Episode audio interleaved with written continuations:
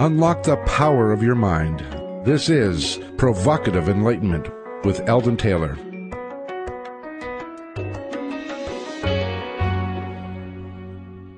The next two hours are devoted to learning something more, not just about the world of shoes and ships and sealing wax, but about how, what, and why we believe as we do. A time for the open minded, willing to challenge some of those old ideas behind what we think we know, who we are, and who we might just become. I am Eldon Taylor, and this is Provocative Enlightenment. All right, our chat room is open, and my partner Ravinder awaits you there now. You can log on by going to provocativeenlightenment.com forward slash chat. Okay, Rav, it's time for you to tell us uh, all about your chat room and provide one of those welcoming invitations that you're so good at doing. Well, welcome everybody. Do come join me in the chat room. It is an amazing group. Actually, you know, if you weren't in the chat room last week, you really, really missed out because Julie was in the chat room at the same time and posting tips and questions and links and, you know, a whole bunch of extra stuff. So we, there is a great deal of value of being in the chat room, apart, of course, from chatting with me and the other roomies there. So do join us. That's provocativeenlightenment.com forward slash chat. All right. Now, you know, I've got to make a special shout out today.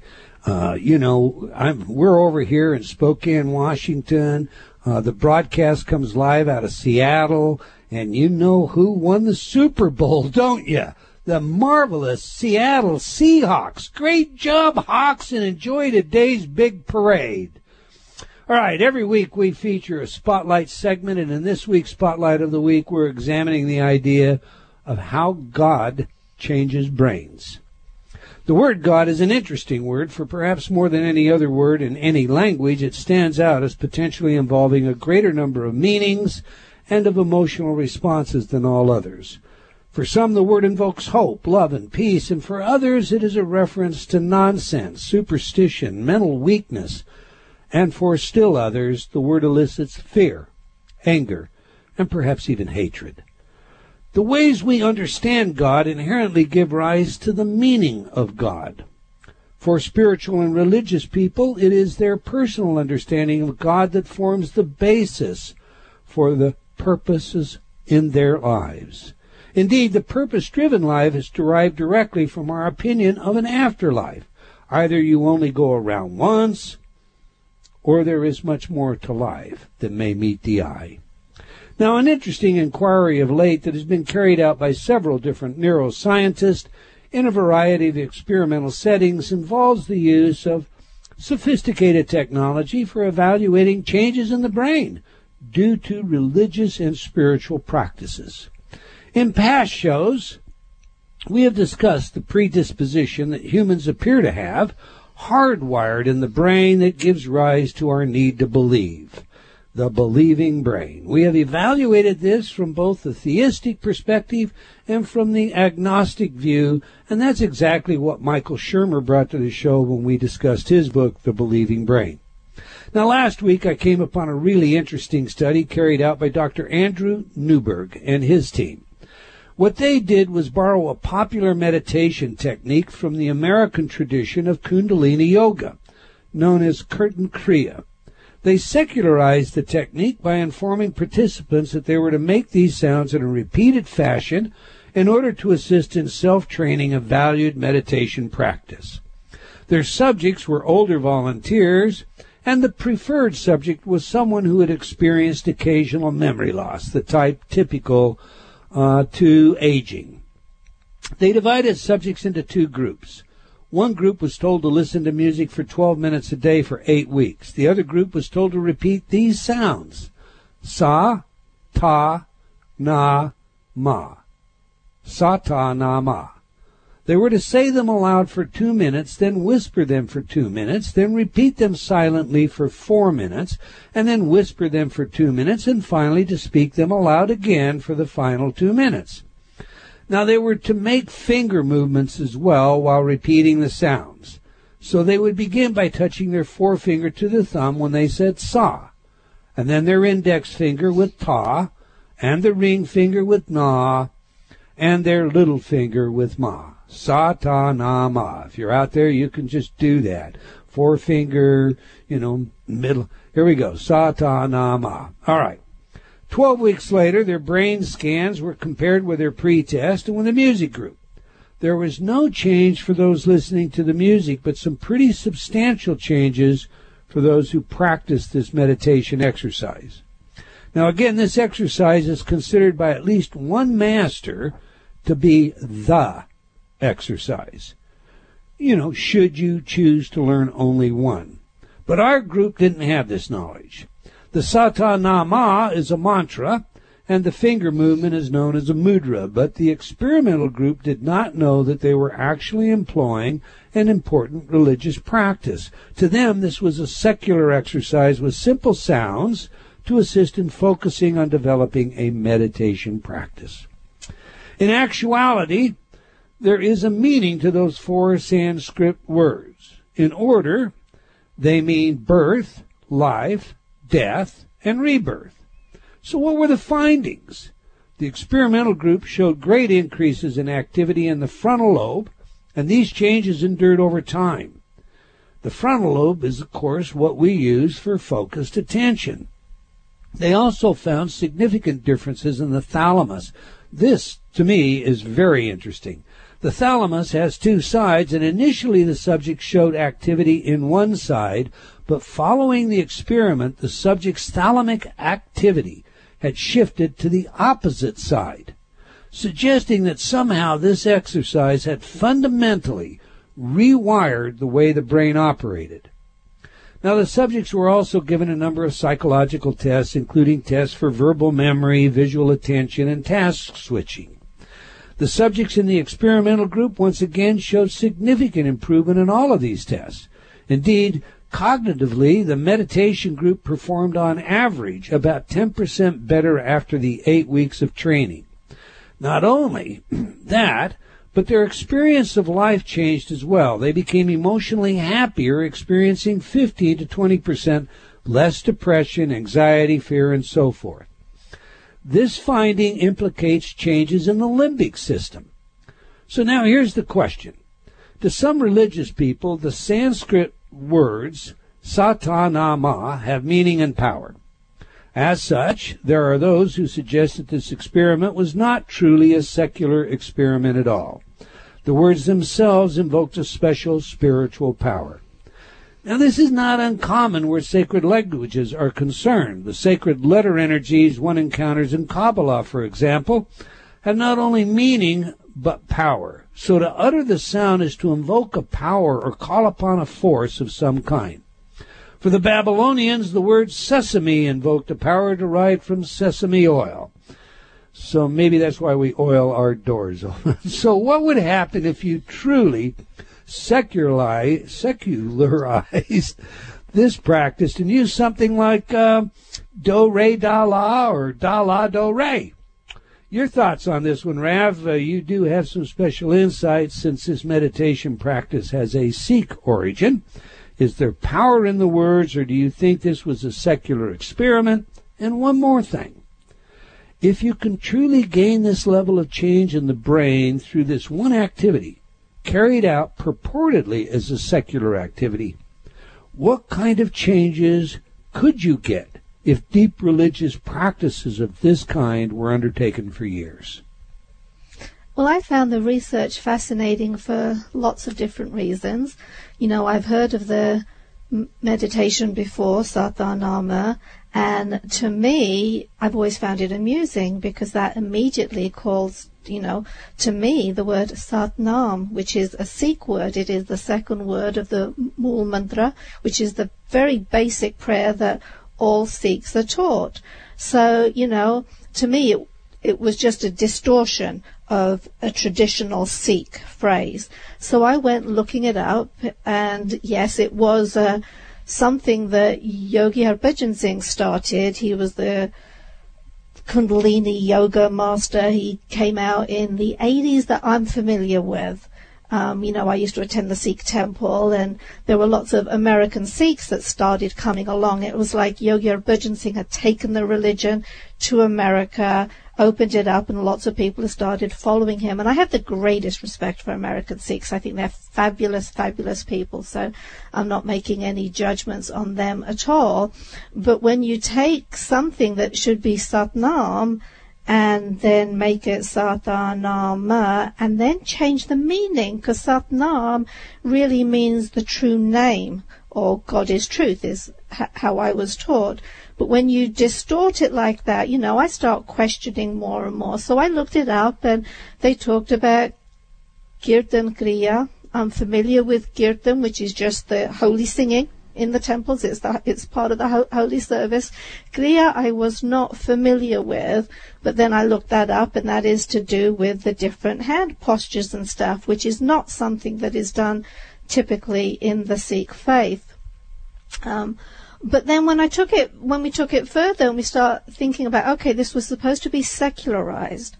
Well, if the people participating in the experiment were told that, you know, sounds have a special kind of effect, well then it's it's still not truly secularized because you have also implied that there is some spiritual connotation behind Mm, it. no, no, not necessarily. I, I, I mean, you could say. I mean, would you say there's some spiritual con- connotation behind do re fa so? No. Okay, so no, I, I, I would I would stop you there and say no, not necessarily. It um, depends how it's phrased. Okay, continue. You know, I don't as mean to, to- cut off, but continue. as to why they were told to do this for meditation. You know, because there has been a great deal of work done. But the lead author, Andrew Newberg, it was his team that did this, was very pointed in stating that it had been secularized. So Yeah. this was given to them without, you know, any of the spiritual overtones. I think what's happening is it's getting reported in different places and things get tweaked a little bit. I did go back to his actual paper and there wasn't anything in there that indicated that this was spiritual at all. So I think he is correct, but people want to assign different meanings to everything because the n- next thing I came to is okay, you have taken Satnam and made it a, mo- a different kind of mantra, Satanama. According to the paper, they also semi sung it as well. You know, so I think it was Satanama, some variation of that is what they mm. did. And they have the hand movements as well. And that reminded me of something, you know, you cited in Gotcha Yeah. as well, where they talked about the power of rituals. Yeah. And the more steps there were to the rituals, the more powerful it became. So did Yogi Harbhajan Singh take some simple Sikh phrase and ritualize it and make it his own. So the question then becomes, could you take any such ritual? So just like you said, do, re, ta, la, whatever, and add in a few hand symbols and add in a few tones and add in a few other steps. Now, in some ways that can sound a little bit ridiculous. However, we had an experience last year when we went to Zion's and we walked a l- l- labyrinth for the Yep. first time. Um, now, I have always not thought very highly of people that walk labyrinths. It's like, you know, it, it sounded s- silly, Silly. to me. But we walked it. And one of the things that you find when you walk a labyrinth is that you cannot walk it with your head up looking ahead. You have to look down.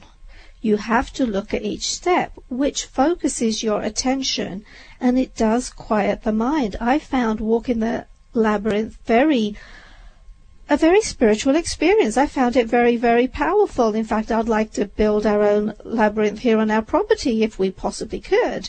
Um, but yeah, so the the very process. So there's a whole number of different questions that that can arise from this. Is it just the ritual? Can you design any ritual? Do you have to have some kind of belief behind it? You know, we, everyone's familiar with the power of placebo. Well, do you have to have some kind of belief if it's not the belief in a god, but a belief in the power of the ritual itself? So there is so much more research that could be done on this. I, I mean, I find it fascinating, but I don't think the answers are quite as simple as some of those who report them would like to say. Well, the fact of the matter is, I uh, I think there is a lot more research to be done. That's a given. Uh, the power of belief is incredible. We we both know that. Uh, the power of ritual is also incredible. The, the Sikh part, I, you know, that's something I guess it, you know, doesn't concern me as much. I do think you could replicate this finding with four other symbols. Uh, I do believe that it is a matter of focused attention that brought this about, but it'd be really interesting to see what they did. Nevertheless, if you bring that religious intent, imagine that. I mean, this is this must be what the Tibetan monks are able to do. When you bring that religious intent, this focused attention, where you've really turned every, and you make these kinds of, of brain changes uh, without it. Imagine, just imagine what might happen if you were to do this kind of an exercise over a great period of time. Maybe you don't even need to bring the intent just you know, I think okay. it's to do with quietening the mind. The technique for quietening the mind and whatever it takes to achieve that. The mind has great healing abilities of it of its own. It has great untapped abilities. You just quiet it down. Maybe. All right. Every week I read some of your letters as our way of paying respect to the very important role you play in making this show successful. Last week, our show featured Julie Daniluk, and we discussed the problem of inflammation and the foods that aggravate it. Jerry wrote, Loved your show today with Julie. Wow, is she ever knowledgeable? Thanks for sharing the wisdom. Danielle wrote, You have the most interesting variety of guests. Every week I tune in, not knowing what to expect, but always finding that it is time well invested. Thank you for such great shows. Emery wrote, Your show is always so informative. I loved what Julie had to say. I have found several people who I pay close attention to now because I heard of them on your show. Jackie wrote, Provocative enlightenment is like a friendly classroom. I learned so much from your shows. I am so glad I found you. Well, we're glad you did too, Jackie. And Sammy wrote, I absolutely love your books. I just finished reading Choices and Illusions and there were so many aha moments for me that it has really given me the motivation and means to change. I can't thank you enough. Well, you just did, Sammy. Now, I like to think there are radio shows, and then there is provocative enlightenment. Brian made this comment responding to my announcement about today's show. Quote, you really want to turn this show into a gray cell cooking, eyeball popping, noodle bending, provocative hoo ha. Close quote. I love it, Brian. Okay, that's all the time we're going to take for letters today, but I do invite you to opine by sending your email to eldon at eldontaylor.com or by joining me on Facebook. We can't get all of your letters on the air, but they do impact our programming, and once again, I both appreciate and thank you for your feedback and continued support. Now to this week's show, and I have been really looking forward to this one. We have a very special guest for you today. It seems, you know, I have always had a near insatiable appetite for learning that has led me to become a perpetual student. One of my joys today comes from the courses offered by the teaching company. Well, a few months back, I encountered today's guest in a wonderful course offered by the teaching company, also known as the Great Courses. And, in this particular course, the course I'm speaking of is titled The Meaning of Life Perspectives from the World's Great Intellectual Traditions. I found this course to be the very best of kind that I had ever encountered, and it fully lived up to the praise given the great courses. I have listened to several of the great courses, and I consider today's guest to be the very best. Professor J.L. Garfield, and I'll see if I can get this said correctly, or close anyway, is Kwan Im Thong Hood Cho, Professor of Humanities and head of studies in philosophy at Yale National University of Singapore College, professor of philosophy at the National University of Singapore, recurrent visiting professor of philosophy at Yale University, Doris Silbert professor, professor in the humanities and professor of philosophy at Smith College, professor of philosophy at Melbourne University, and adjunct professor of philosophy at the Central University of Tibetan Studies. He earned his PhD in philosophy at the University of Pittsburgh. Professor Garfield teaches and pursues research in the philosophy of mind, foundations of cognitive science, logic, philosophy of language, Buddhist philosophy, cross-cultural hermeneutics, theoretical and applied ethics, and epistemology. Garfield's most recent books are Western Idealism and Its Critics, Sweet Reason, A Field Guide to Modern Logic, and Indian Philosophy in English from Renaissance to Independence. His written works would take most of our two hours today if I continued, so instead, I'll save the time so he can share with us all. Okay, now we usually ask our guests for their three songs of life. There can be quite a bit of self-disclosure involved in this little exercise. So we would like to uh, get these three songs, um, and that way we get a, a, a picture inside our man. Well, here is Professor Garfield's first.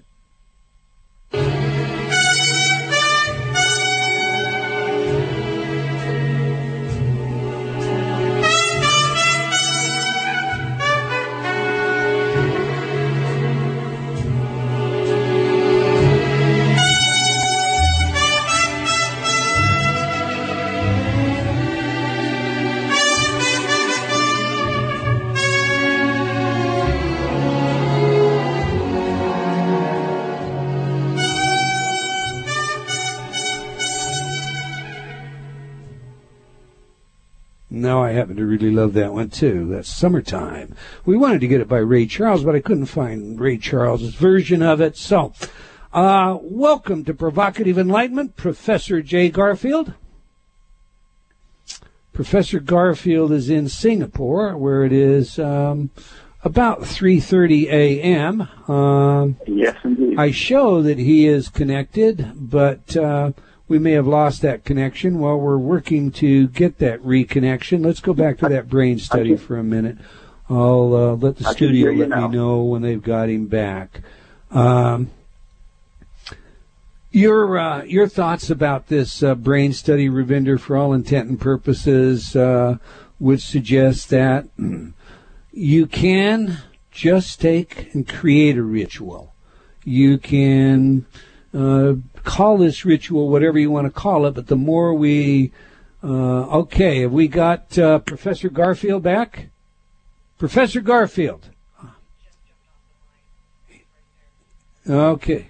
All right. Well, we're we're still working on getting Professor Garfield back. So at, at any rate, Ravinder, your attitude, uh, and you know, listen, studio, uh, when you do get him back, uh, and Kiera is our producer today. When you do get him back, Kiera, uh, just hold him until after the break because we have a break that's about one one thirty away.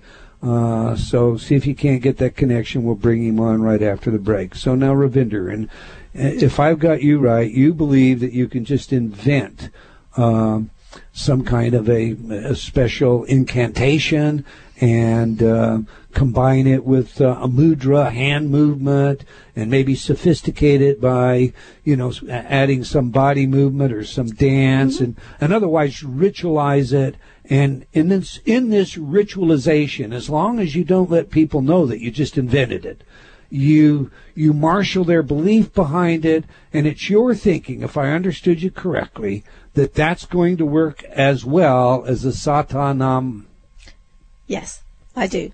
You know, you, do have to have that belief behind it. So you want an elaborate ritual of some kind and then tell people that it has been shown already to have these wonderful effects, you know. So you can tell them it's, you know, it can be, it can be secular. You don't have to say that it's religious. You can, the religion can be science. It has been shown by science right now to be effective. That's a good one because that is becoming a religion. All right. We're going to be speaking with Professor Jay Garfield as soon as we come back from the break. Hopefully, we're not going to losing him again.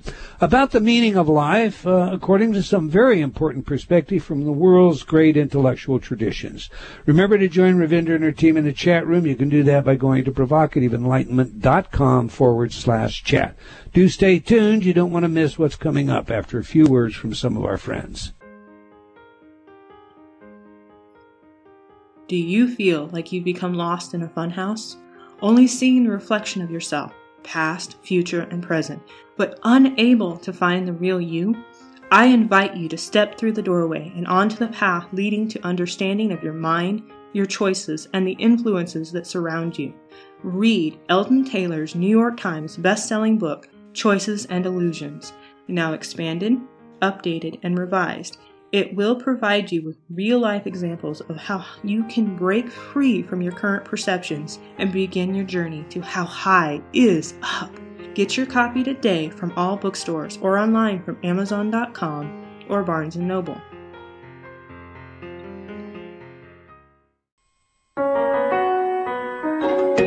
Unlock the power of your mind. This is Provocative Enlightenment with Eldon Taylor.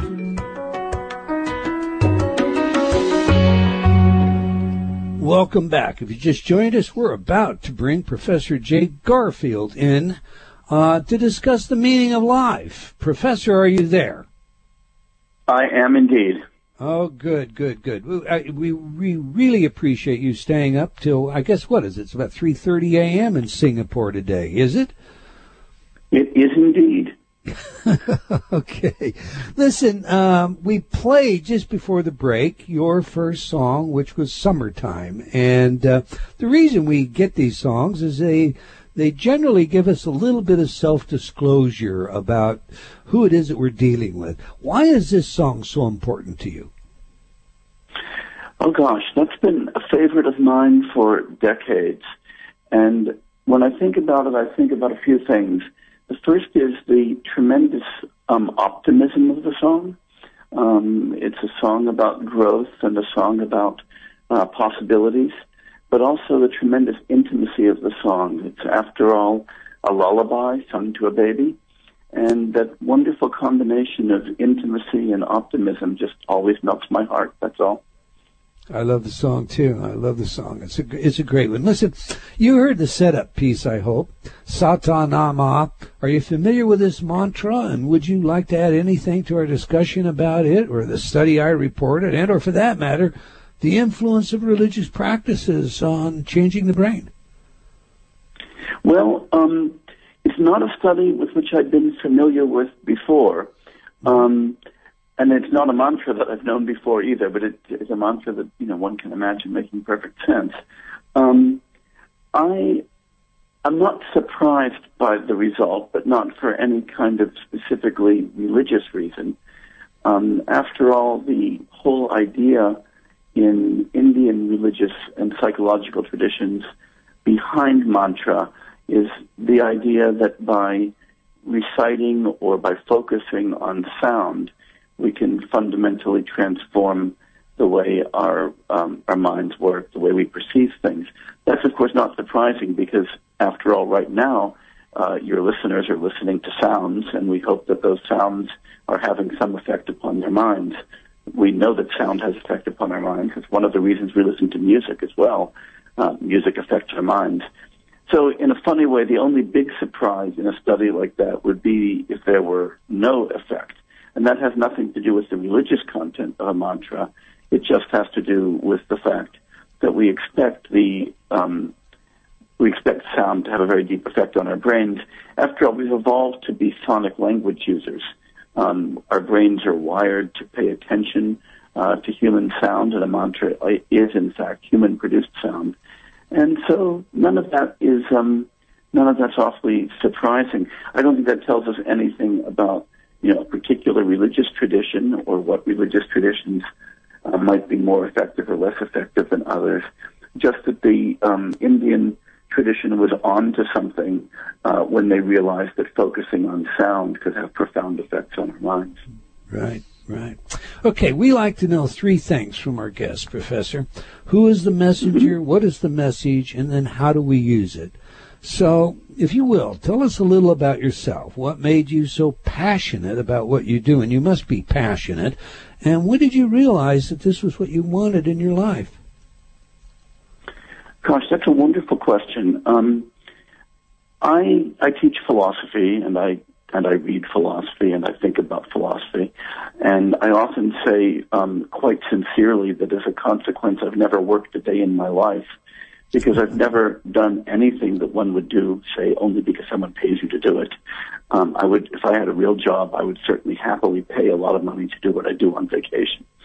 um, and I am. Um, I discovered my love for philosophy quite accidentally, so I'll tell you an embarrassing story to begin with.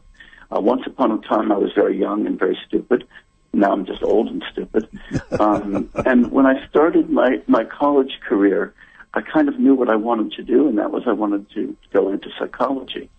And so when I was trying to choose classes to take in my very first semester of college, I chose a whole bunch of psychology classes, and then I had to take something that was not in the psychology department. They wouldn't let me take all of my classes in the same department in my first semester.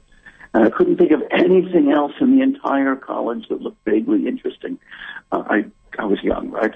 So I did what children have done for decades when going to college. I closed my eyes, opened the catalog, and told myself that I would just take the first class that my finger fell on, and that would be it.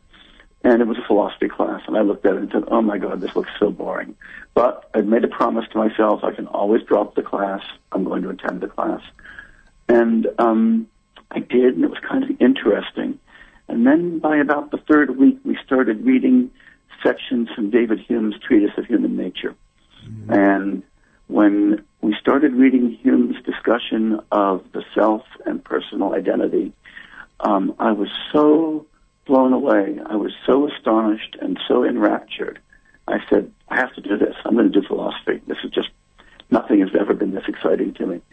Uh, of course, I've had this lifelong love affair with Hume ever since then. But, um, so yeah, I decided I would study philosophy. And, um, I really had a lot of fun with a philosophy major. And then, but I also did a psychology major. And then it was time to decide what subject to do honors in. And I decided to do honors in both, but to go to graduate school in psychology. But I was worried because it was hard to get into graduate school in psychology, so I thought I'd apply to graduate school in philosophy to back up. And so I applied to both, and unfortunately I was accepted into both programs. And then I had to make the real decision, and I realized that at that time there were no jobs in philosophy but there were jobs in psychology. So I thought, well, if I go in psychology, I'll get a job and I'll never do philosophy again. But if I go to graduate school in philosophy, I'll get no job, and then I'll go back and go to graduate school in psychology, and at least I will have to do what I really enjoy doing. So I went to graduate school in philosophy in order not to get a job, and I failed. I got one, and I've been doing philosophy ever since. So that's the actual story. And um, I really do. You're right. I really do love it. It's. I can't imagine anything more enjoyable to do with my life. And oh, I love and teaching. It, it so comes through in, in your writings, in, in, in the course that I so much enjoyed. Uh, it so comes through. You you have a great depth of knowledge regarding the various traditions that have historically defined the meaning of life. So to, you know, kind of provide our listening audience with just a flavor of the differences held by many regarding what I think is the most important subject any of us can turn our attention to. I'd like to begin with a bit of a tour, if that's okay with you. So, if sure. we may, let's start with the classical Greek world and the ideas that we've inherited from men like Aristotle. Now, correct me if I'm wrong, but for Aristotle, form and function were closely related. So goodness, he reasoned, was an aspect of the function of man. And that that's kind of difficult to see how he intuited that, but but further, one could not experience a truly meaningful life without a strong connection to others. So how do you see these ideas playing out in today's technological world of virtual this and that, anonymity and distance and and what have you? I actually think it's very important. Um, I think that the, the, the quick summary you offered of some Aristotelian ideas was a very good one. For Aristotle, the question, what makes our life meaningful, begins with the question, what are we here for? And for Aristotle, we're here um, in order to flourish as human beings, in order to develop our capacities as human beings, and in order to develop them in concert with those around us. As he argued, human beings are essentially political animals. We're the kinds of things who are designed to live with others. Now, you mentioned contemporary technology, and when I think about contemporary technology and the kind of complicated life we have, so right now here I am in Singapore, halfway around the world, talking to you through um, a, a, technological device, and our words are being broadcast through technological devices. People often do this kind of reflex lament about how technology isolates us, about how, how it dehumanizes our life, and so forth. And it certainly can. I mean, we can certainly use technologies to isolate ourselves and to dehumanize ourselves. But technology can also be a tremendously connecting and humanizing um, device as well. It allows us to speak to one another right now. It allows us to communicate with um, your listeners as I kind of look out of my window in Singapore and see lights on in people's houses. It enables people to sit up late at night and talk um, in ways that they might not have otherwise. And remember, we can isolate ourselves and dehumanize ourselves without much technology at all. We've done that, you know, with prisons and with failed families and wars and famines and things like that through most of uh, human existence. So I guess I don't think that whether we're surrounded by technology or not is the real issue when we ask, are we able to lead happy, flourishing lives? The real question to ask is, is have we structured our lives, whether through technological devices or just through social systems or through our own network of friendships, in ways that allow us to contribute meaningfully to the lives of others and allow us to learn from others around us. If we do that, we're going to have pretty good lives, devices or not.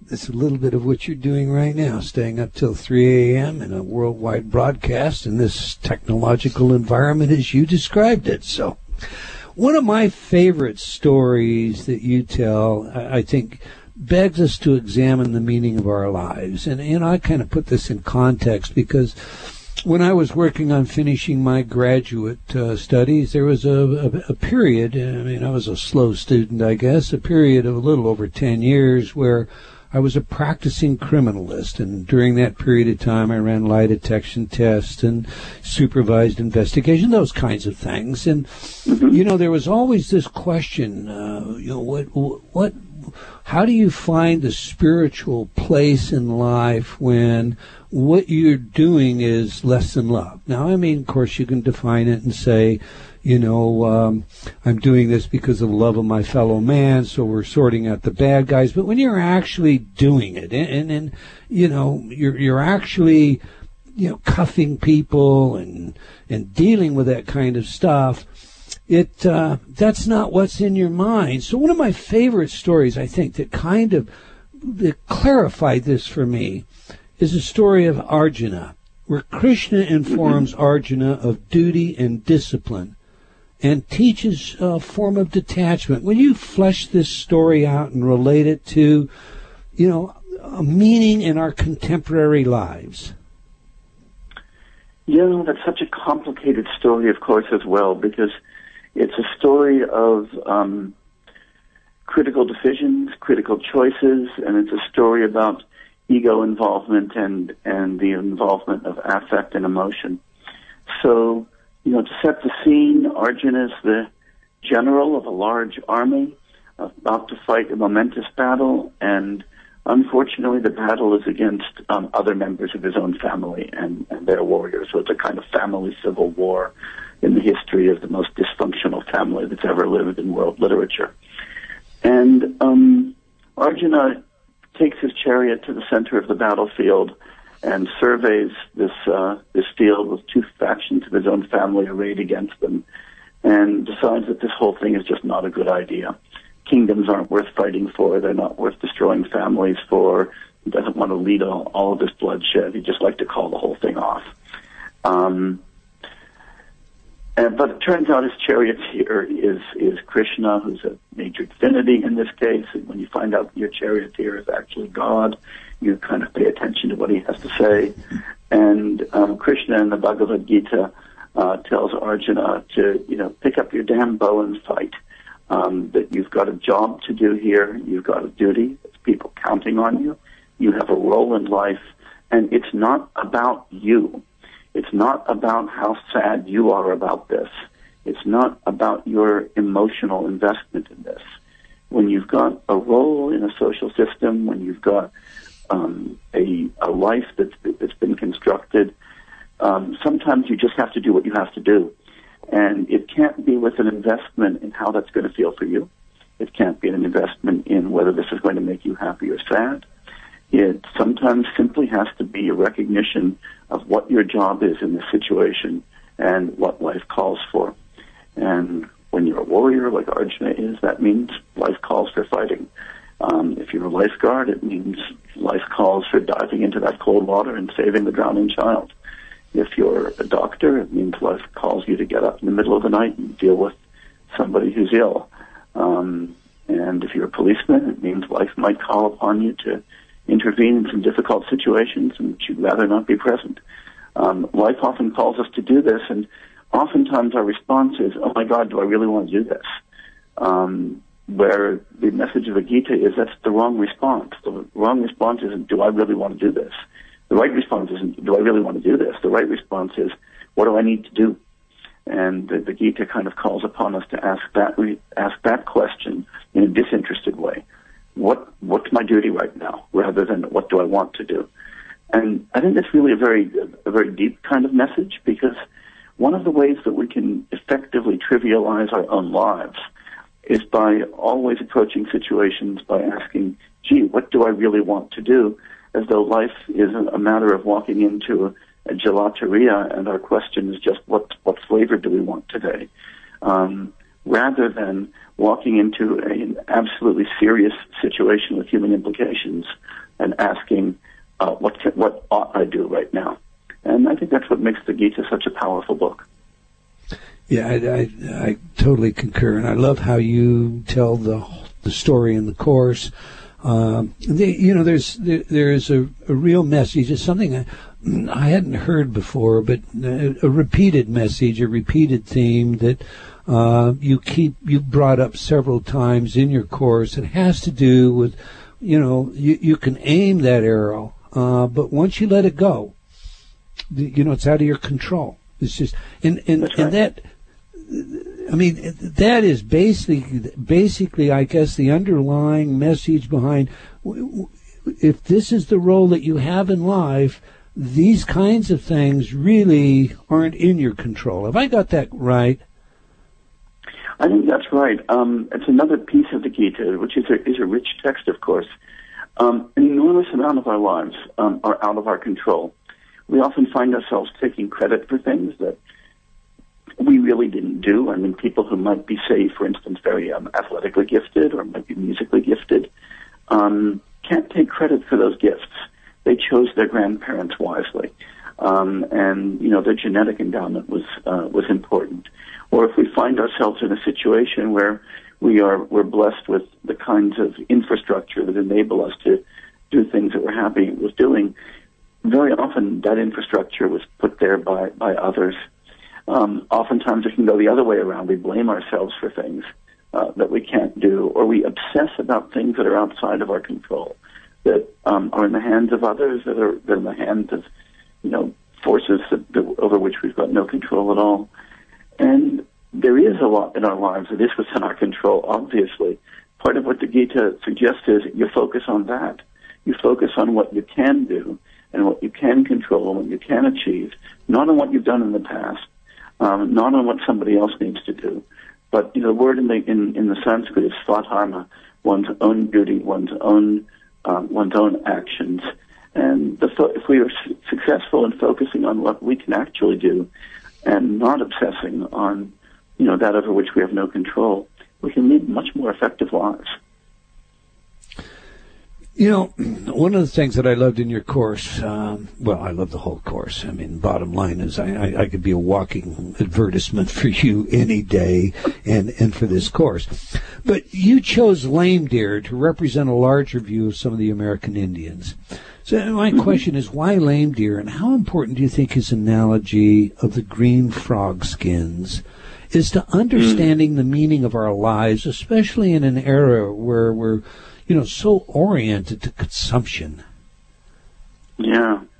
Okay, why lame deer? There's a kind of um, boring answer to that, and that is that somebody put that book in my hand at one point, and um, I read it initially with some with some reluctance because it, it just didn't sound like something that I was going to be um, all that interested in, and I was totally taken by it. I thought it was an absolutely staggeringly uh, profound and and also hilarious book, and a book with such uh, written with such warmth and immediacy. You know, I talked we talked earlier in the in the evening about the um, about summertime and that kind of combination of intimacy and optimism And those characteristics are, are there in Lame Deer's book too. It's a very intimate talk, um, but also remarkably optimistic. Um, so the Green Frog Skins is this um, story of Lame Deer imagining the Battle of the Little Bighorn um, and imagining what soldiers might have been thinking as their the, the money they had just been paid. The green frog skins are his name for for uh, for dollar bills. Um, as they kind of flew into the air and and and and were lost and thinking, gee, there must have been some who thought, damn, I'm not going to get to spend my pay, all that money going to waste, um, and using that as a way of focusing um, both on, on death, which I think is a, phenomenally important topic on which to focus, um, and on the obsession with um, money and commodification. Because for Lame Deer, the the green frog skin or the dollar bill stands as a kind of um, stark stark metaphor for commodification. It allows us to think far more obsessively about an instrument, that is the instrumentality of money, than the actual goods that we care about in life. And it also focuses on the idea of death um, because one of the themes I try to address in the course is that maybe the most important this is contacttalkradio.com consciousness in is, hello yeah, please continue. There's a, okay. That's a technical glitch. The computer is being reset now. I'm sorry, Dr. Garfield. Okay. It, it's, it's the moment of our death. And so Lame Deer is saying, look, at the moment of your death, you need to be focusing on the important things in your life. And as you prepare for death, you want to be thinking about your life as a whole and not obsessed with these kind of trivial matters. And it's also, as I said, about commodification, about the whole question about what we care about in the first place. Is it a, is it a mere instrument like money, or is it fundamental human values? And um, his comment that a lot of our life is directed towards distracting us from what's important and focusing us on, on what's trivial. And I think that aspect of contemporary life, earlier we talked about the kind of um, ambivalence of technology and the fact that technology itself isn't such a isn't such a terrible thing. What is a terrible thing um, is a life that is um, devoted to distraction and social systems devoted to distracting us and uh, turning us uh, from human beings into consumers, uh, turning us from citizens into uh, things to be manipulated by advertisements and so forth. And that kind of distraction and commodification of life is Lame Deer's target. And I think he, he aims at that target pretty successfully. I do, I do too. You, you, you just, you touched on the subject of death. And, and that reminds me, of course, of the story, um, Tolstoy's story, which you use to really bring home, if you will, this question of the importance of uh, of how we live and, and what the meaning of, of life is. Do you want to flesh that story out and share it with our audience? Well, um, of course, it's a tremendous story, and I wouldn't try to upstage Tolstoy by by telling his story.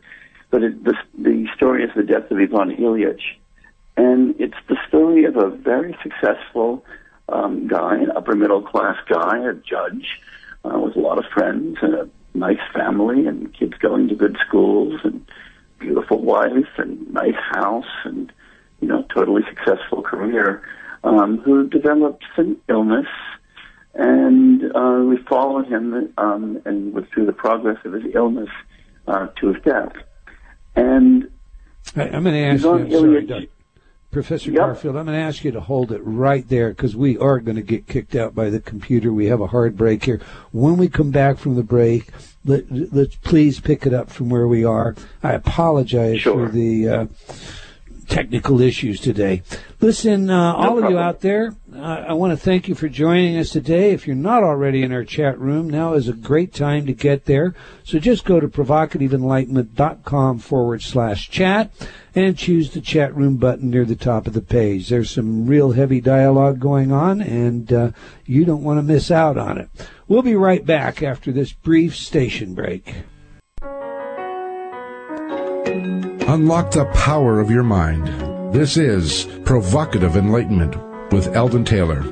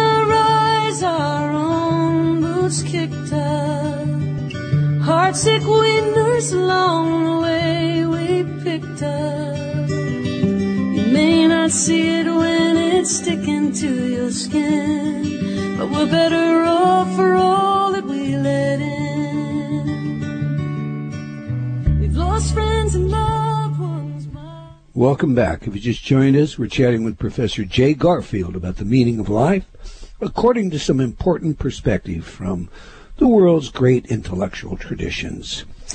Uh, Professor Garfield, before we jump back to the Tolstoy story, that was your second choice of music, All That We Let In by the Indigo Girls. Why that song, sir? Oh, gosh, I mean, it's such a gorgeous song. I must confess to being an Indigo Girls groupie. Um, I think their their music is glorious. Their harmonies and songwriting can bring tears to my eyes.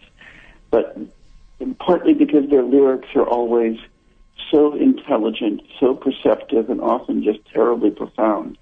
So we look at the lyric that you just played there, dust in our eyes, our own boots kicked up, the calling our attention to the idea that most of the difficulties and problems that we encounter in life are um, the, the result of things we ourselves do, um, not always, um, in fact, almost never intentionally, but the fact that you've kicked up the dust um, doesn't mean that um, it isn't, isn't something that you've done. But then the wonderful line shortly after that, you may not see it when it's sticking to your skin, but we're better off for all that we let in, um, that really emphasizes the need to lead life with an open heart and with an open mind, and that shutting experience out, shutting others out, shutting opportunities out, opportunities for learning, opportunities for growth, is is never a productive way to lead one's life. Um, letting things in, even when they're uncomfortable, even when they're sticking to your skin, um, leaves us better off. And uh, there's a lot one can learn from that song. And as the song, and I advise your listeners not just to listen to the opening lyric, but to listen to the entire song. It's a um, it's a glorious and wise piece of songwriting. Philosophy, philosophy, philosopher, you are indeed in love with Sophia. You eat it, drink it, and listen to it. All right, sir, back to the story. Uh, you were telling us, Sure. uh, go ahead. So we, follow Ivan Ilyich through his decline and, and, and to his death. And there's a lot, of course, that Tolstoy does with this regarding um, issues like family relationships, emotional relationships. But the central theme is the denial of mortality and our general failure to acknowledge our own mortality and the significance of our own death. And for, to me, one of the, the most poignant moments in the entire uh, the entire book is when um, Ivan Ilyich is kind of recalling his education and contemplating that syllogism that we all learn in first year logic: all men are mortal. Socrates is mortal. Uh, Socrates is a man, so Socrates is mortal. And he says that was about Socrates, not about me. Nobody said that I had to die. Sure, everybody dies, but that doesn't mean that I die. And it really encapsulates the ability that we have to take general knowledge and to take abstract knowledge about our own lives and to manage to ignore it completely and fail to um, really internalize and to take seriously what we know to be true. And Tolstoy's um, one of Tolstoy's messages in Ivan Ilyich is again the most important thing about us is that we've got finite lives that we're going to die, and denying that amounts to denying our own humanity, and that we end up going through a great deal of our lives denying that. You know, there's a retail chain that always brings a smile to my eyes, Forever 21, um, that encapsulates the. I hope they're not one of your advertisers. Encapsulates the whole thing. Um, I'm going to be forever 21. I'm never going to age. I'm going to live forever. Um, and honestly, I think that one of the things that's profound about Tolstoy's book is he puts his finger on the fact that even though none of us reflectively believe that we're going to live forever, we all live as though um, we're convinced that we're going to live forever. And that makes it very difficult to actually understand who we are, because who we are are very finite mortal beings. And to deny that is just to deny our own existence. You know, I, I think there's a an argument to be made that a good deal of the trivializing that is, to use your word, that is done in our lives is done in order to avoid recognizing that uh, we are mortal. Right. All right, sir. You know, I've often referred to some of Nietzsche's writings, uh, uh, especially those where he instructs us to remain responsible and authentic. How possible do you think that goal really is for our society today when we, you know, we're inundated on a 24-7 basis, as you pointed out already, with propaganda and sound bites that become the method of the reasoning, reasoning for the masses? Yeah. Look, it's hard, but it's also um, it's also easy. And I mean, I know that sounds paradoxical and goofy, but um, we, we we live in a an environment, a political and um, economic environment that, as we've been saying, is designed in many ways to distract us um, because we're kind of useful to a lot of people when we're distracted, um, when we're consuming or when we're not paying attention um, to what's going on around us. Um, and distraction is even sometimes promoted as mental health um, in ways that I find very disturbing. Uh, just to, to recur to the theme of death for a moment, and, and then I'll come back to Nietzsche and authenticity. Uh-huh. Um, I'm sometimes amazed by the following phenomenon. Suppose that you knew somebody, um, suppose a friend of yours reported on a friend of theirs, and she said, You know, Jane thinks about death every day. She's constantly thinking about the fact that she's going to die. She's always preparing for death, and she's always, you know, this is a thought that occurs to her every day that her life is finite, and she's worried that she may not have enough time to accomplish her tasks, and she's aware that people around her are going to die, and so forth. And if you're listening to this, you think, my God, the woman's depressed. She needs psychotherapy or something like that. And when we react like that, and we think that awareness of death is a pathology rather than insight, we valorize distraction um, rather than pathologize it. And I rather think that that's the healthy person and somebody who lives their life constantly repressing and suppressing knowledge of their own mortality is the person who's in serious need of therapy. Now that's about authenticity. This is why why I think that it's it's relevant. Nietzsche um, calls us to a kind of authentic confrontation with who we are, and calls us to avoid distraction. And on the one hand, that's difficult because there's so many people working overtime and very skilled people working very effectively overtime to distract us. Um, on the other hand, um, the ability for somebody else to distract us really requires our collaboration. Um, we can't hand over responsibility for our own attention to those around us and complain that we're distracted because of what somebody else did. It's in the end our choice to pay attention to that message, um, our choice to allow our cognitive um, functioning to be dictated by others, our choice to put our affective lives in the hands of advertisers. And that's something we can always resist. All that requires is a moment of reflection. I mean, that takes us back to the Bhagavad Gita as well, right? It just Right. means that at moments when there are decisions to be made, including just decisions about what it's important to think about or to attend to or to care about, to remember that that decision is ours and the the decision to allow oneself to be distracted is a decision we make to hand our lives over to somebody else, not the passive acceptance of somebody else's power over us. You, you know, we have interviewed a number of uh, hospice uh, physicians on this show and, and talked a good deal about uh, death, the dying process, life after death for that matter, and whatever evidence there might be for that.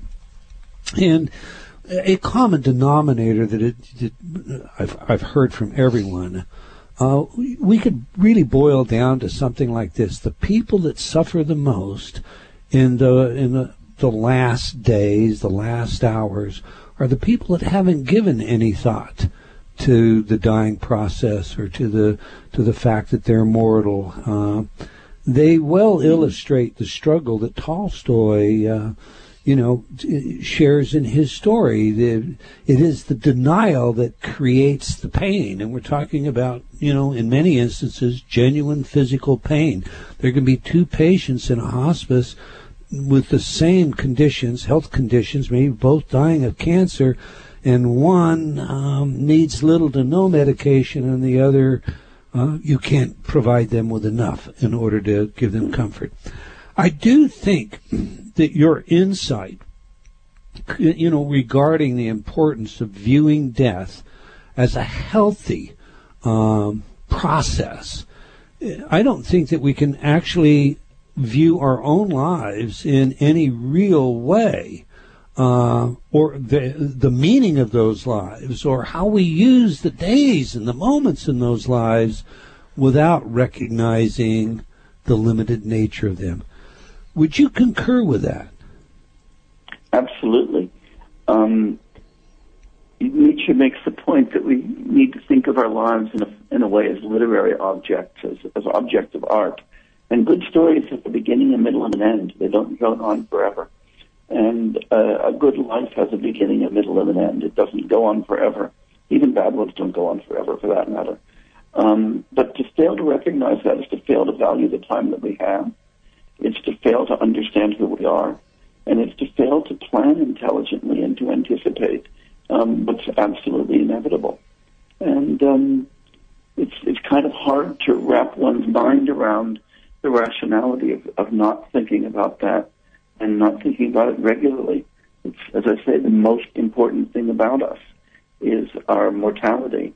And peculiarly, it's the thing that most people spend the least time thinking about. And as I say, even pathologize um, thinking about. Right, and ironically, you know, uh, at the same time, maybe because of Thanatos urges, they're out there doing crazy, nutty things, uh, you know, testing uh, the limits of that mortality uh, and doing so unconsciously or right. what have you. Listen, um, Immanuel Kant's ideas somewhat mirror Nietzsche's, don't they, in the sense that Kant insisted on personal responsibility um, and, well, and, and a genuine life? Not mirror. Please. Let's get the chronology right. They anticipate, not mirror. Okay. well before Nietzsche. yeah, all right. Yeah, I should say it the other way um, around. You're right. Nietzsche, actually. Okay, good. Uh, yeah, and it's interesting because Nietzsche is generally and appropriately recognized as you know one of the progenitors of a kind of post-modernity and a reaction against modernity. And Kant, of course, is again carefully and, and, and accurately represented as one of the great um, architects of European modernity. And indeed, it's also true that Nietzsche's work is is highly critical of a lot of Kant's work. But it's and, so people often emphasize not the continuities, but the um, the, the radical differences between Kant and Nietzsche. But you're right, absolutely right, that there are also very important continuities between Kant and Nietzsche. And one of them is an emphasis on individual responsibility. Um, Kant is um, insistent that we move into maturity as human beings when we take responsibility for our own views, our own education, our own political activity, our own thought, our own actions. And Nietzsche picks that up much later and talks about taking that kind of responsibility and, you know, moving out of a kind of herd mentality as a uh, hallmark of authenticity. So where Kant's emphasizing maturity, Nietzsche's emphasizing authenticity, and on a lot of the same dimensions. I think that's absolutely right. Now, you, you take a step, though, now from both Kant and Nietzsche, and and and you look at personal responsibility, and then you look at how Gandhi defined personal responsibility, mm-hmm. what a meaningful life was about. Uh, yeah, and, and and and that seems to be like you know we went from something that was reasonable to something that may be you know really impossible or impractical. You know, share with us, unpack Gandhi's thinking about what a meaningful life demands of us. Yeah, it demands a lot. Um, Gandhi probably expected more of himself and more of human beings quite generally than any of the uh, of the other people whose views I consider in the course or any philosopher with whom I'm familiar. Um, to Gandhi's credit, he really strove to live a life um, consistent with those expectations. Um, but it's also true he expected a great deal of others, and not everybody's capable of leading that life. And you could really ask questions about whether Gandhi actually himself led the most successful life he could lead. On the other hand, you know, freeing a major country from colonial um, colonial domination and um, bringing it into democracy um, and establishing a kind of respect for nonviolence that has persisted to the present day is quite an achievement. But Gandhi really argued that the only meaningful life is a life of total dedication to service, total dedication to the pursuit of truth, um, and one that really involves absolutely no concern uh, for one's own ego, one's own individual project, but entirely a concern for uh, general welfare and a life of absolutely strict um, nonviolence and uh, and strict honesty, but also a real abnegation of desire of all kinds, um, and a life that was probably, in the end, it's so austere and so demanding that you could call it a superhuman life and an admirable life, but a life that is that is, is probably more difficult than that uh, than, than most people are capable of achieving. So, so I mean, we, already have quite a contrast. Uh, we move from Aristotle and, and the social nature of life, and Aristotle liked his mm-hmm. parties and and his social yeah. gatherings, to a Gandhi and, and a level of abstinence that, for all intent and purposes, uh, you know, it, it's just it, it, it, it would take the ascetic order to uh, an extreme, uh, way beyond anything that I, have ever read. They practice uh, an unbelievable. That's right. how how does a human being look at all of these different views? And we haven't begun. I mean, we haven't covered them all. I'm going to ask you about some more. But how do we how do we look at these views and find some way to live? Honestly, authentically, and uh, with meaning and purpose in our life. How how would you suggest that? What have you done? Have you have you assembled an eclectic view or? Well, you know, I tend only to read and only to talk about and only to teach um, texts that I really love and learn from, and uh, that's just that's that's my personal preference. And I've, all of the texts that you've mentioned and all of the texts I discuss in that course are texts from which I've learned a great deal. Of course, there's also tensions among them, and they, they represent very different views. But there are also, um, in, in each place, insights that can help one in different dimensions of one's life. You take somebody like Gandhi, and you can think of, of Gandhi as setting certain kinds of challenges and certain kinds of ideal points so that you say to yourself, if this is something I admire, if I admire somebody's ability to set his own needs and preferences aside for the welfare of others, and then I have to ask myself, to the extent that I'm not living up to that, can I do better on that dimension? Is there a kind of um, integrity that Gandhi demands uh, from which I'm falling off?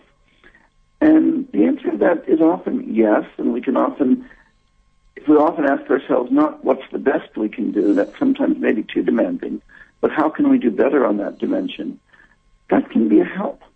Um, you know, life isn't always led in the pursuit or the ex, uh, or the expectation of perfection. It can often be led in the pursuit and the expectation of doing it better than we're doing now and sometimes looking at the apex can um, at least give us the right direction. So many people are going to be tuning into the Winter Olympics soon, and some of them might even be people who uh, enjoy performing or, or participating in sports that are represented there. And just because they see somebody who can skate far better than they ever could, it shouldn't cause them despair and cause them to give up skating. It might want it might lead them to examine their own skating and say, I could do a little better. I could work a little harder. And, um, and that can be useful. So we might turn to Gandhi in terms of integrity, in terms of our ability to um, to give up a little bit for the sake of others. But we might turn to Kant um, for lessons in a different kind of intellectual honesty and a public commitment. We might turn to Aristotle for um, information or for ideas about how we can live better socially and moderate ourselves. Everybody can teach us something, but they don't all have to teach us the same thing. You know, one of the uh, stories that you tell in the courses uh, gave me a perspective on um, a biblical story that, for all intent and purposes, mm-hmm. is unique. It's it's something I had never encountered, um, and I and I've given biblical studies uh, a fair amount of my time. That, of course, is the story of Job. So now, coming off of what you how you've just assembled this. Um, we move to a story of uh, um, a, a, very faithful person who's pursuing uh, with great diligence uh, what he sees to be the the right path and uh, doing his very best, as you would say, to uh, yeah. to um, be uh, all that he can possibly be. what mm-hmm. happens to Job? uh, the universe doesn't exactly cooperate. Um, and, and Job is a, a profound story, and you know, to a, a, lot of people, the most disturbing story in the Hebrew Bible, um, and I think the most philosophically um, pregnant story, because, of course, what the way that I, I think about Job, and there's so many different interpretations of Job, right? This is this is also one of the signs of the greatness of the text. People have read it in so many different ways, and um, but the way that I see Job is that it's about one really simple idea: the universe is not built around you, um, and there's a hell of a lot that happens that is far outside of your control, things that you cannot um, you can neither understand um, nor that you deserve we don't get what we deserve in life. We get what where, where we ha- where we happen to be. We get the consequences of the spatio-temporal location um, in which we find ourselves, and even our best efforts, even our greatest virtue, might be necessary to lead a happy and rewarding life, but it's not sufficient. And Job also is important for teaching us a certain kind of compassion. It's not just that we ourselves don't get what we deserve. Nobody deserves to have horrible diseases, um, as Job does. Nobody deserves to endure the death of their children, as Job does. Um, none of us, you know, deserve to lead lives of complete desperation and incomprehension. Professor many Garfield, of us do once again, I'm gonna I'm gonna have to ask you to hold the story right there. We'll come back and we'll get what we just deserve from Professor Garfield okay. in just a minute. We hope you're enjoying our show with Professor Jay Garfield and our discussion about the meaning of life. We'll be back in just a couple of minutes and take your phone calls. Do please stay tuned. Close your eyes.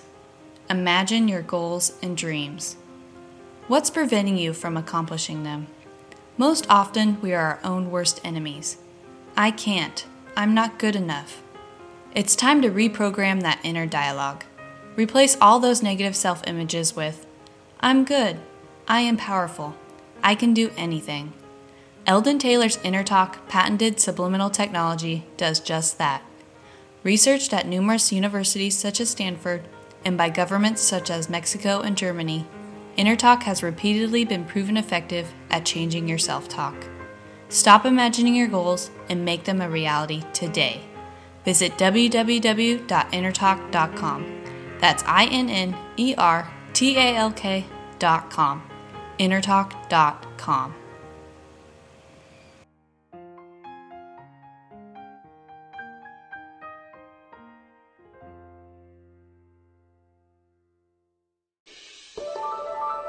Unlock the power of your mind. This is Provocative Enlightenment with Eldon Taylor. You can join in the conversation by calling 877 230 3062. And for our international callers, you can join us by dialing your country code and 425 644 5620. You can also participate by entering the chat room at eldontaylor.com forward slash chat.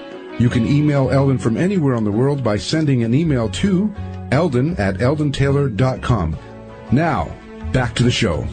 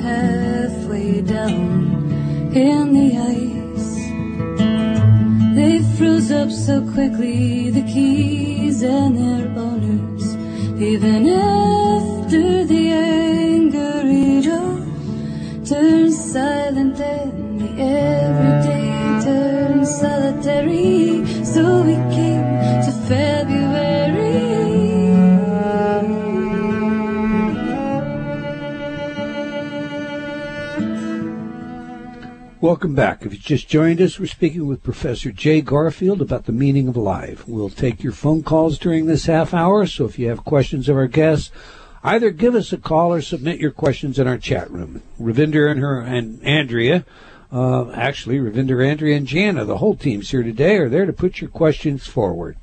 Okay, Professor Garfield, before we get back to Job, that was your third choice of music. Uh, a piece called February by Dar Williams. Why this music, sir?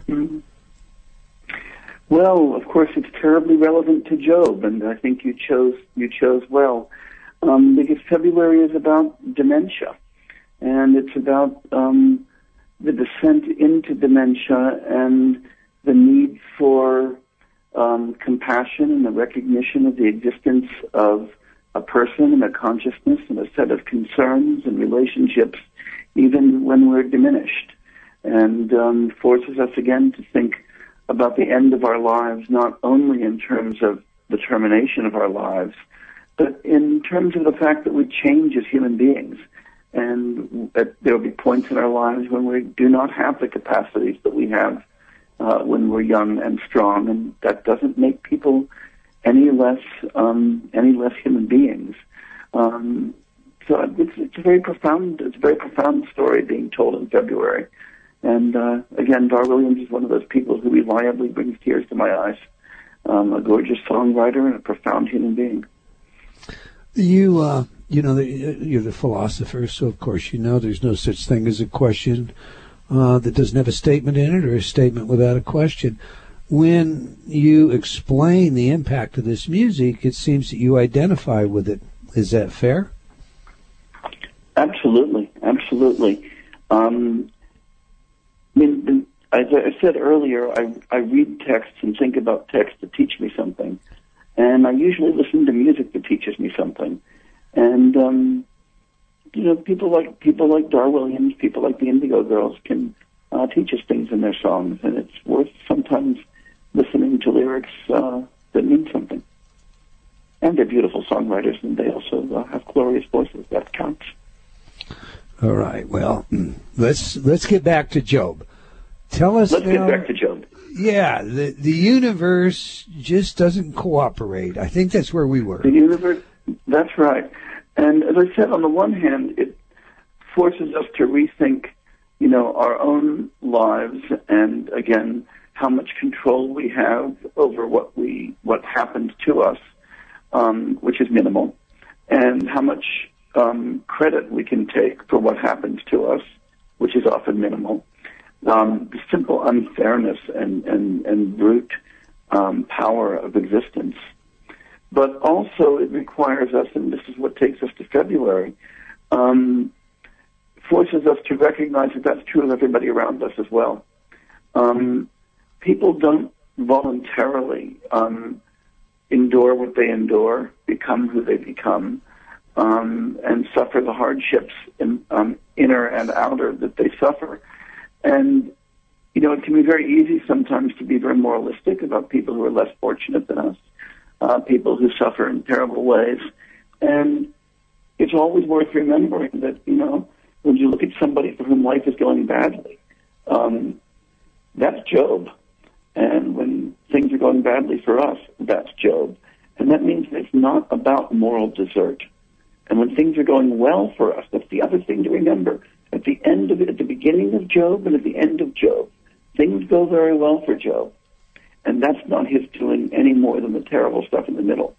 Um, that's, I mean, in the, in the story, that's the work of God. But if we think about it, you know, more broadly and more metaphorically, that's just the work of the universe and the stuff that's outside of our control.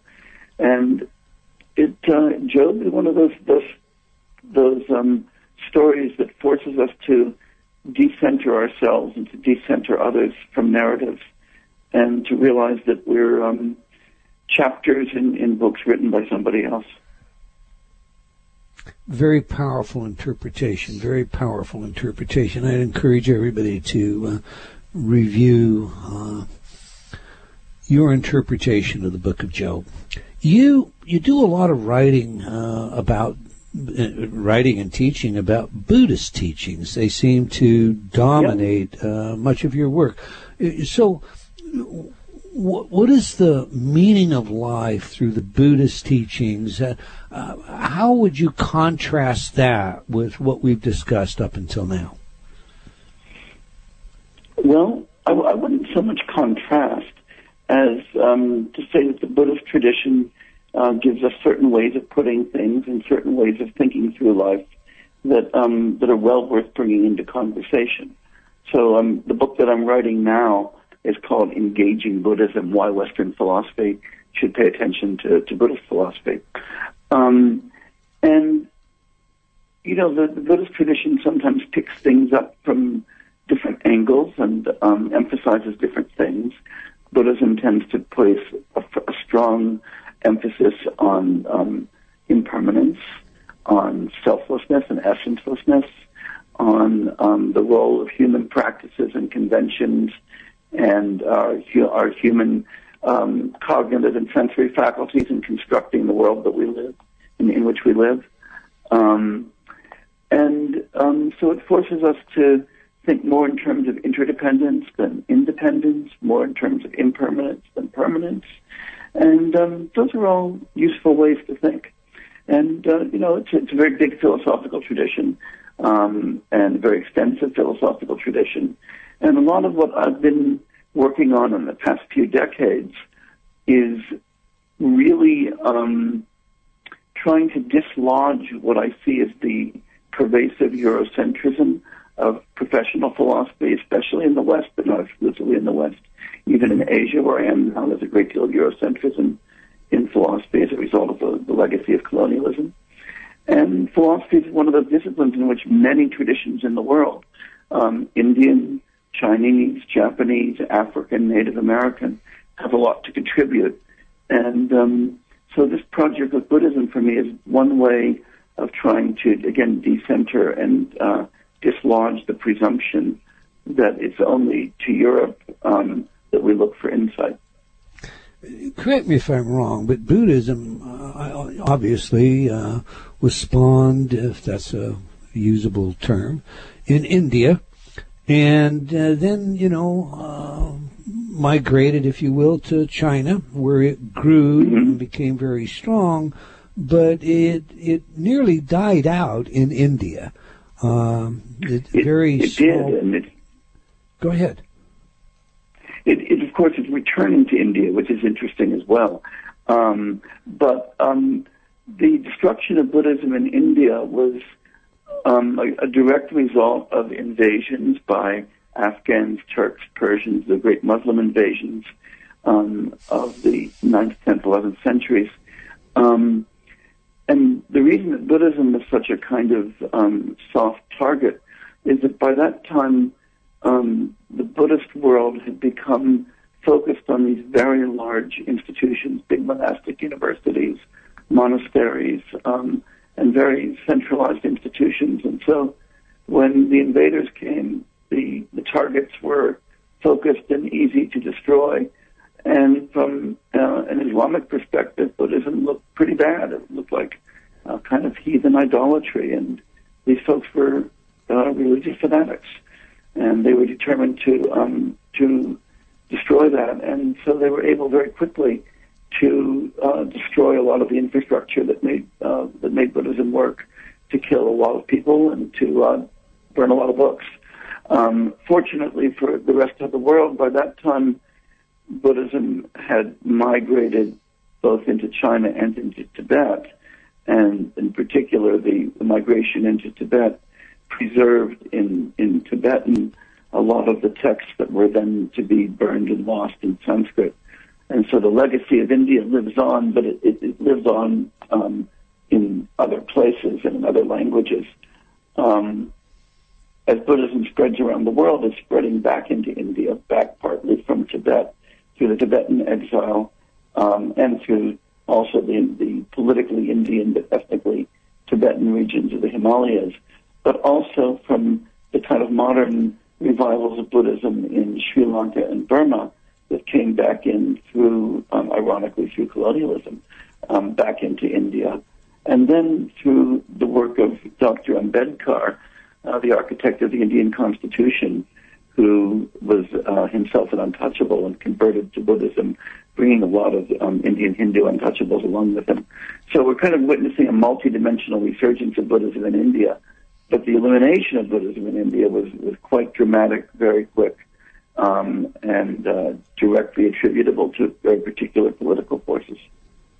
So, I mean, my point is the Eurocentrism, the bias uh, regarding Buddhism wasn't just Eurocentrism as much as, I mean, it was seen for a good deal of time as a heathen religion. I, I mean, maybe I'm dating myself, but I can remember being in elementary school looking at textbooks where they were talking about the starving Indian people um, who refused to kill their cattle because ridiculously they saw them as, and you know this kind of a story. So uh, it is that kind of uh, prejudice, I, I think, that uh, gained the strength that it did that uh, that contaminated our understanding of Buddhist faith uh, for a long, long time. If I got that right, or have I taken too well, many liberties? I'm not, I'm not sure of that. I mean, for one thing, um, the the folks who don't want to kill cows in India were largely Hindus and, and not Right. Buddhists, and Right. so part of the Orientalism and the um, the ethnocentrism that you're seeing is, is it just comes in the kind of conflation of all of the Asian traditions um, into one, which oh, you know is the effect of a certain kind of distance.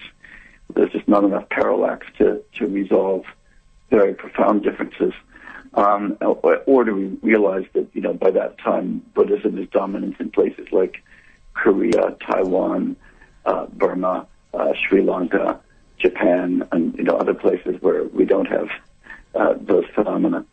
Um, so there, there, there's partly that, and of course Buddhism, um, the Buddhist religion uh, being um, atheistic, has never been one that has been um, kindly regarded by uh, uh, theistic religious practitioners in the West, for sure. Um, but honestly, um, when we look at the way that philosophy as a discipline um, has been constructed in, in the West academically, it's not just Buddhism that's ignored. It's the Orthodox Indian uh, philosophical traditions, which are extremely rich. That, we think of Buddhism as a heterodox tradition. Uh, the Jain tradition, African philosophy is ignored. Native American philosophy is ignored. Um, a lot of even Islamic philosophy is ignored, even though the transmission of Greek philosophy um, into Europe in the Middle Ages was entirely mediated by um, Arab and Persian philosophers. Um, so that, I mean, this is just true and embarrassing. In most philosophy departments, in most colleges and universities, um, no non-European philosophy is taught at all. You couldn't get away with that in a literature department or a history department or an art history department, but we often get away with that in philosophy, and we shouldn't. so that when people will talk about a course in, say, called ancient philosophy, all that they teach is ancient Greek philosophy, or a course in modern philosophy, all they teach is modern European philosophy. And um, most non-Western philosophy, when it's taught in the Western um, academic world, is taught either in area studies departments, you know, Asian studies or African studies or something, Native American studies, or it's taught in religion departments. And when you go to professional conferences of philosophers and you look at the panels and the talks, it's all European philosophy almost. And most of the work, say, in Buddhist philosophy or in Hindu philosophy, um, even in African philosophy, is happening at places like religious studies conferences. Um, when I began working in Buddhist philosophy, and I still work very much in Western philosophy as well, by the way, but when I began doing research in Buddhist philosophy, I had friends who said, "Oh, are you leaving philosophy and joining religious studies?" And these were people who would be quite happy treating, for instance, Descartes' proofs of the existence of God or Aquinas' proofs of the existence of God as philosophy, but who regarded um, investigations into logic or epistemology by Indians or Tibetans as religion. And that just reflects a very, very deep prejudice um, that kind of reserves rationality for the European tradition and um, just blindly assumes that it's not present in other places. Um, and so a lot of my work is just devoted to dislodging that, and my work in Buddhist philosophy is an instrument to doing that. I honestly think that um, philosophy is something that is uh, a world heritage and not just a European heritage. I love it. If anybody can get it done, it'll be you. Uh, I, I, don't think most people, most Americans actually, um, that are running around quoting the Buddha and so on and so forth, actually realize that Buddhism is an is a practice of atheism. Um, I, I, think they tend to see it differently, um, at least based on my own interactions. All right. Now, it's easy to, no, it's not easy. Obviously, you have shown me it is not easy to be a philosopher, at least of your guild. I love philosophy. I would have ma- majored in philosophy, but I couldn't see a future in it, and I unfortunately didn't trust my finger guide like you did. Mm-hmm. It, it, it has been an, an avocation of mine, and I, if I'm reading something for pleasure, it's always philosophy. But my point is this as a philosopher, you can refer to, you know, the works of Mill or the works of Gandhi or the works of Hume. Uh, but as a human being now, I'm going to come to you as a human being. Uh, mm-hmm. This is provocative enlightenment, so we ask some tough questions, and I'd love your insight on this. One of your specialty areas is the philosophy of mind, and as you know, as what we say, what fires together wires together. As such, you know, religious activities can produce the changes in the brain that we talked about at the top of the show. We can wire hatred, however, just as easily as we can wire compassion. Now, some religions seem to do that. I mean, um, we see less compassionate activities, maybe at least out in the public scene, then we see these religiously motivated suicide bombings. There is a lot of ritual involved in this. Now, my question, Professor, is this.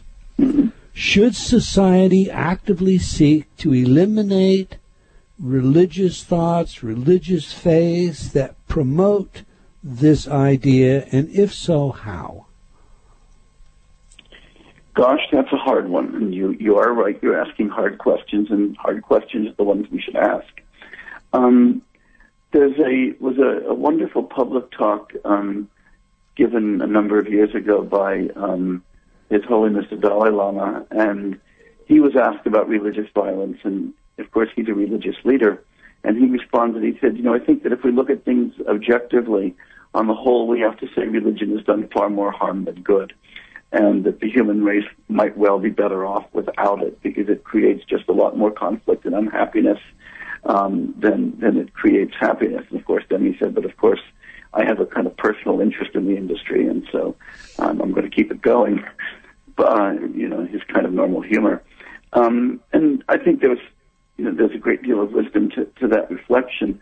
And it's worth pointing out that every religious tradition that humanity's ever thrown up um, has managed to create uh, a certain amount of havoc, violence, and um, unhappiness. So, you know, people often will point to their favorite particular target of, of the moment, but human history is not kind to the record of any major religion um, on on those grounds.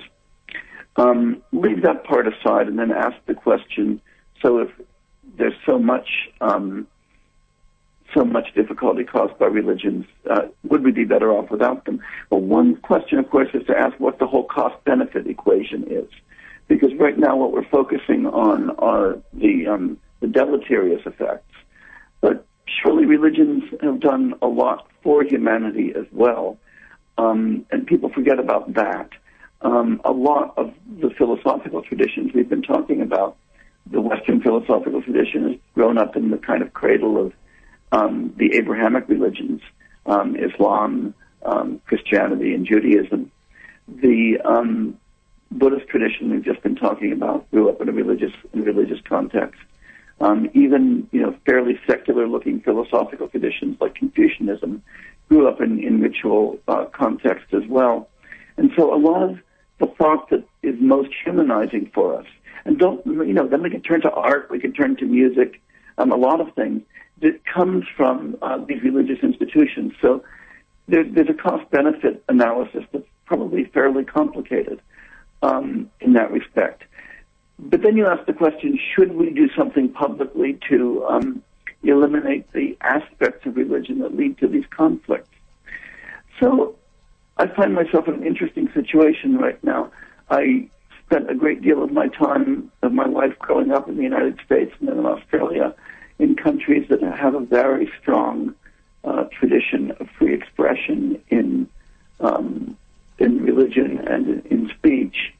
And I'm now, at least for the last few months, living in a new country in Singapore, um, in which um, religious expression and speech is restricted somewhat for exactly those reasons.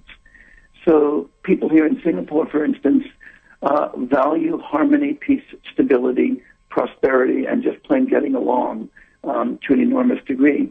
And so they don't allow divisive uh, religious talk. They don't allow people to um, get on the air and to say extremely derogatory things about other religious traditions or to valorize one tradition over another.